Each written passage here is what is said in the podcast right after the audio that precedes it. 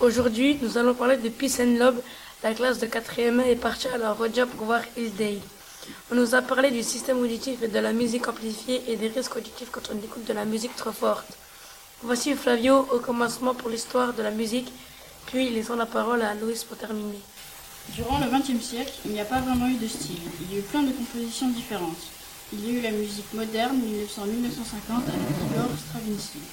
Puis il y a eu la musique contemporaine 1950 avec Edgar Varese.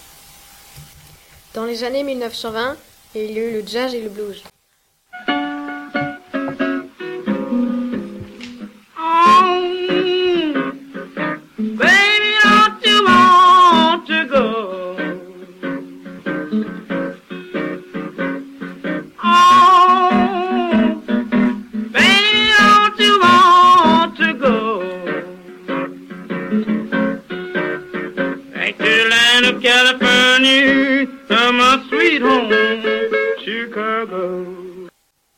Dans les années 1950, il y a eu le rock avec Elvis Presley, That's Alright.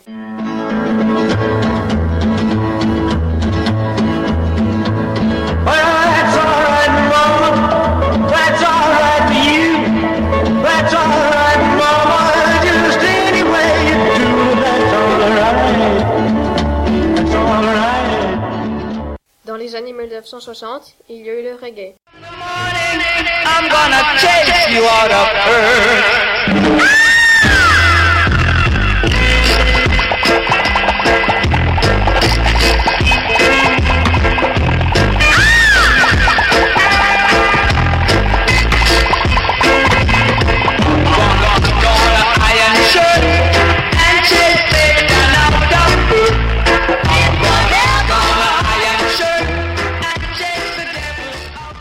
Dans les années 1980, il y a eu le rap avec Grandmaster Flash et leur musique Je me sais.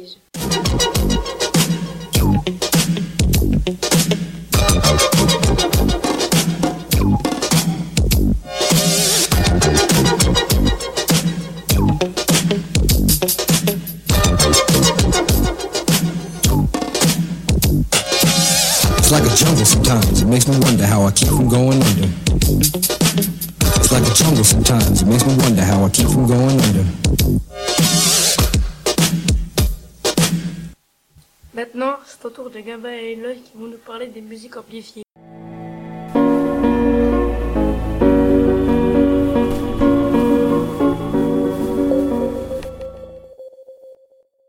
Tout au long de son évolution, l'homme a eu besoin de s'exprimer et de se faire comprendre d'un grand nombre de personnes. Il a donc fallu faire appel à des artifices de renforcement sonore pour que les messages soient correctement perçus. Porte-voix, architecture des théâtres grecs, etc. C'est au XXe siècle qu'est créé le renforcement sonore électroacoustique, c'est-à-dire chaîne d'amplification. En 1930, naissance de la musique amplifiée et apparition de l'amplification électrique. Une des premières musiques l'utilisant. I don't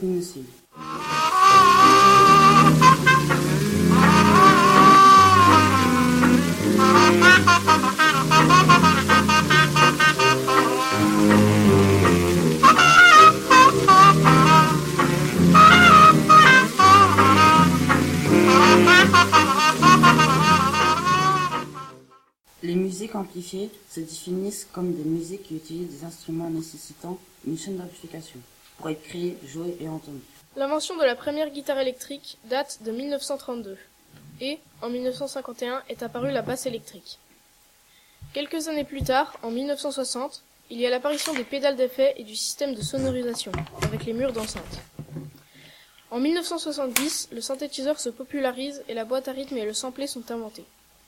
Guitare et basse électrique, synthétiseur, boîte à rythme, sampler sont autant d'instruments qui utilisent cette chaîne d'amplification. Le volume de ces instruments n'est pas limité puisqu'il dépend directement du nombre d'amplificateurs, de haut-parleurs et leur puissance. De plus, les instruments de musique amplifiée permettent une variété de sons sans limite. Mais qu'est-ce qu'un son, son, son, son,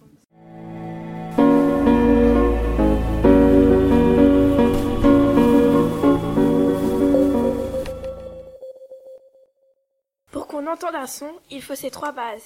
Une source qui produit une vibration mécanique, un milieu porteur qui va transmettre cette vibration, une oreille qui reçoit cette vibration. Mais le son se définit principalement selon trois paramètres. La fréquence, l'intensité, le timbre. Fréquence. La fréquence est le nombre de fois où une grande périodique se reproduit identiquement à elle-même en une seconde. Son unité de mesure est le hertz. La fréquence d'un hertz correspond à une oscillation dont le cycle complet se déroule en une seconde. Cette notion physique correspond à la notion physiologique de temps du son. Plus un son est haut ou aigu, plus sa fréquence est élevée. Une corde qui vibre 100 fois en une seconde produit un son grave. Si elle vibre 3000 fois à la seconde, elle produit un son aigu. Les branches du diapason vibrent 440 fois à la seconde. L'oreille humaine perçoit les sons dont la fréquence varie entre 16 Hz et 16 000 Hz. Le volume sonore se mesure en décibels avec un sonomètre.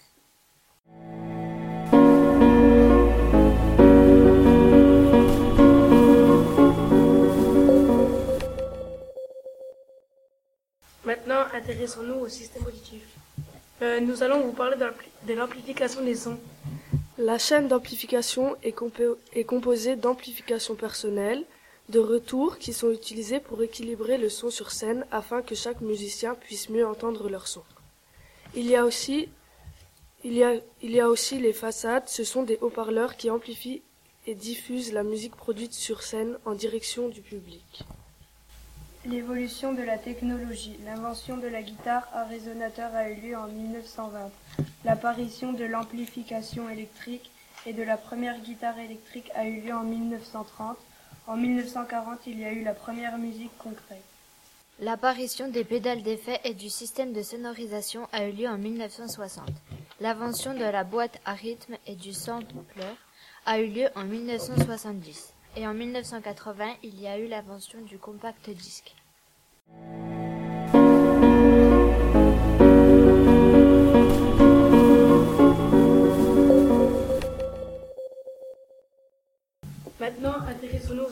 Auditif. Anatomiquement, on distingue trois parties du système auditif. Il y a d'abord l'oreille externe qui est composée de deux parties. Le pavillon qui sert à capter et à concentrer les ondes vers la deuxième partie de l'oreille externe qui est le conduit auditif externe. Le conduit auditif externe a pour rôle d'amplifier et de transmettre les ondes sonores au tympan qui relie l'oreille externe à l'oreille moyenne. L'oreille moyenne comprend le tympan et les osselets. Les osselets sont les plus petits os du corps humain. Ils sont composés de marteaux qui transmettent les vibrations à l'enclume puis à l'étrier. L'étrier joue le rôle d'un piston qui vient comprimer le liquide de l'oreille interne.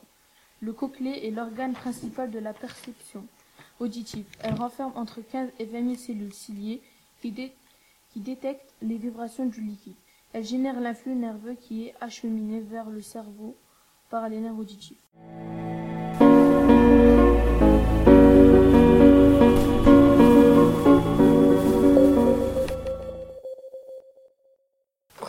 Séquence prévention. Nous allons vous présenter les conséquences de l'amplification et des habitudes d'écoute sur nos oreilles, ainsi que les bons réflexes à adopter pour les éviter. Ensuite, nous nous interrogerons sur les différents remèdes envisageables en cas de signe d'alerte. Bien plus que le volume sonore, en lui-même, c'est la dose de bruit qui présente un réel danger pour l'oreille. Si vous recevez régulièrement une dose de bruit supérieure à la dose tolérable, vous usez progressivement vos- vos oreilles, provoquant des lésions plus ou moins sévères lorsqu'elles atteignent le tympan. La chirurgie est possible, par contre, les lésions de l'oreille interne et moyenne sont inopérables et donc définitives. Il existe différents signes d'alerte, tels qu'une perte d'audition, des bourdonnements, des acouphènes, sifflements, ou des vertiges, qui sont le plus souvent temporaires. Après une bonne nuit de sommeil, vous pouvez retrouver la quasi-totalité de votre audition. Cependant, l'oreille aura subi une légère perte. Lorsque ces trop fortes expositions surviennent trop souvent, l'oreille ne récupère plus de cette fatigue auditive.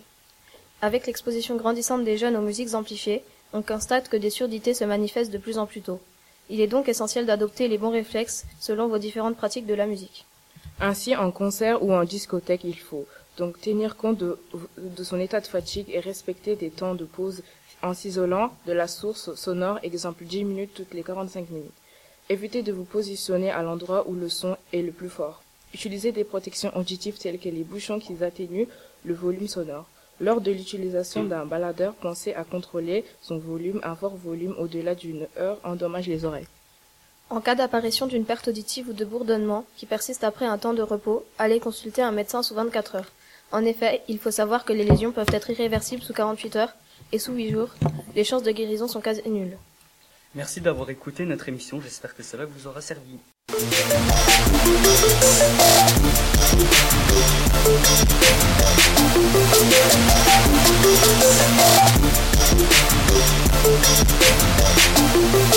Thank